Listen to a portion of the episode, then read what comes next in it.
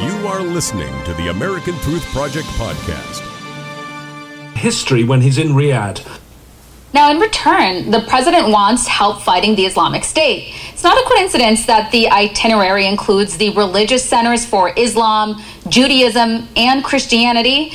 The White House officials are portraying the tour as an opportunity to unite the three religions in the fight against intolerance and radical extremism.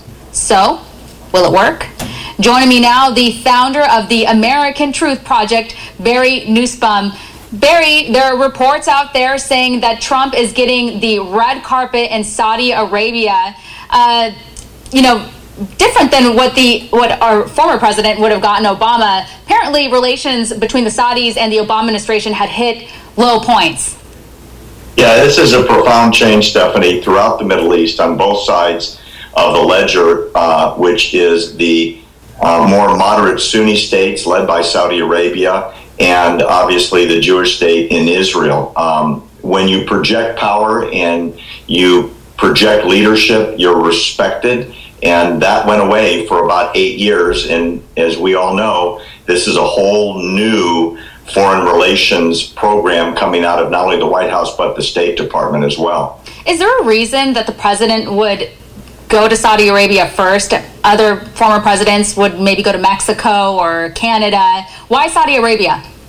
I think if you look back over the campaign, uh, one of Donald Trump's most profound promises, Stephanie, was to eradicate ISIS.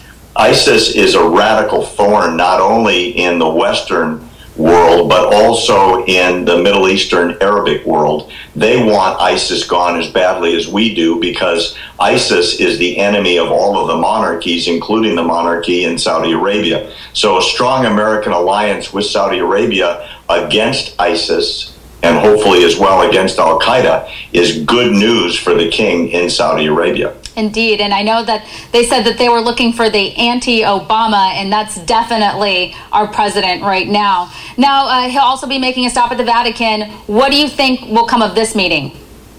I don't think that's much more than showing respect to the uh, head of world Catholicism and for the Vatican in turn to uh, recognize the new president of the United States. Um, the Vatican doesn't have any political power, doesn't have any military. It's a spiritual leader of um, several billion Christians. But in terms of mobilization of public opinion, uh, the Pope doesn't get much involved in that. And then we're going to shift over to Israel, uh, where he'll meet with Prime Minister Benjamin Netanyahu. And it sounds like, the, again, he's going to try to tackle this the relationship between the Palestinians and the Israelis. Do you think he's going to be able to make any gains on this? Well, I've got three uh, responses on that one, Stephanie. The first one uh, President Trump promised for a very long time during the campaign that his first day in office, he was going to authorize the movement of the American embassy from Tel Aviv, which is just their largest city, to Jerusalem, which is their capital. Uh, the waiver of the law that requires our embassy to be in Jerusalem uh, is going to expire in a few weeks. Uh, it was last signed by President Obama. The rumor is, sadly, that Trump will sign the waiver and not move the embassy. So that's issue number one. Although he promises to go to the Western Wall, which is the holiest site in world Judaism. The most prominent pressing issue on Trump's plate is whether or not he's going to put pressure on the Palestinian Authority to stop paying terrorists with American money. There's a very strong movement in the Congress right now to cut off all American funds if the Palestinian Authority keeps paying people to kill Jews. And Trump privately told that to Abbas at the White House.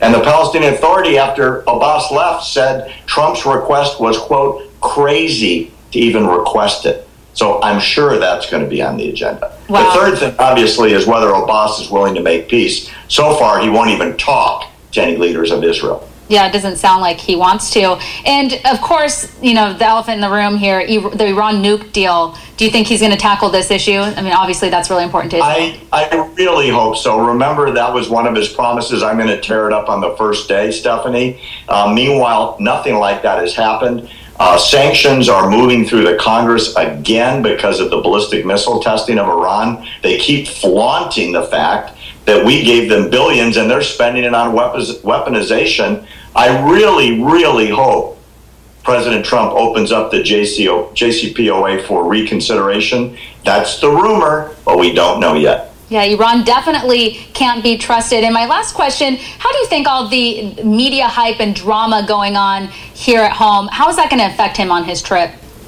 The smartest thing the president can do right now is act presidential.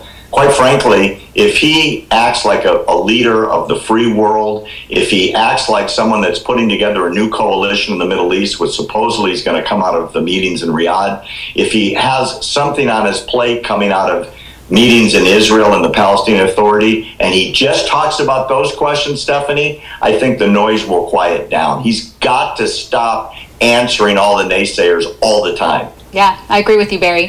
Thank you so much for your insight. Coming up next, the former national. Thanks for listening to the American Truth Project, a 501c3 nonprofit.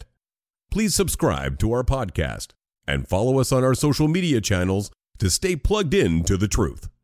Go to americantruthproject.org and subscribe to our newsletter to stay informed on the latest news.